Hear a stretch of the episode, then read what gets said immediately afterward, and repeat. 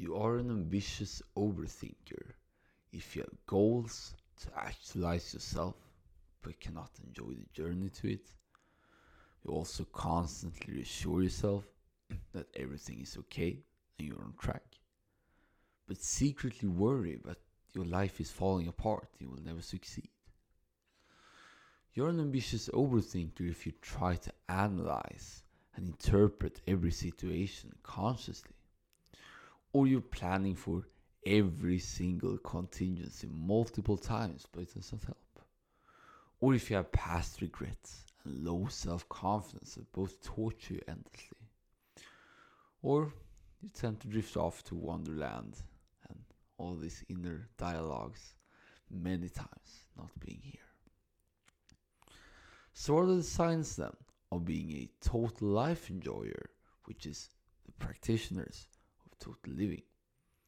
You are a total life enjoyer if you have enormous trust that you will figure everything out when it comes. If you are so present that it feels like right now will always exist. If you focus on enjoying the journey and have no expectation where it's going to lead because it will be good. And if you're a total life enjoyer, you get a tons of things done because you enjoy the doing in itself, so it becomes its own reward. You can also spend long periods doing nothing. You seek quote unquote bad experiences because they will make you stronger. You're also not afraid to feel your emotions, pain, and tensions to the fullest because you know that surrendering to them will make them vanish once fully acknowledged. So, in other words, if every second feels like paradise, regardless of how your world is, you're living the total living lifestyle. So, how do you become a total life enjoyer today? First, write down recurring thoughts, ideas, and negative self talk on a note taking app or piece of paper. And I'll link an article in the description on where, how you can do it effectively because that's the most long, low hanging fruit out there. Could be journaling or other kinds of brain dumping, which is the best one to get started so they don't clutter your mind and brain.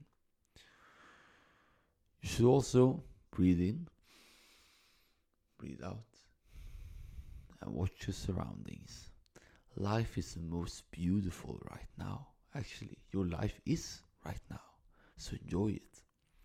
Forget that you exist and be what you see, hear, and feel, regardless of observing or dream, daydreaming. Implement also the barbell system, which is the productivity system, which is the simplest to use and maximally effective regardless situation. You can do that in less than an hour. And if you use a calendar, a list of can do's, and note taking system, you're set. There will also be links to the introductory article and my second book there in description. You should also use your negative emotions as a valuable fuel. Feel and act because of them, not despite them. Interpret your pain as pleasure because by seeking it, you will relax, and when you relax, the body can, thanks to hormesis, start to recover itself from chronic tensions.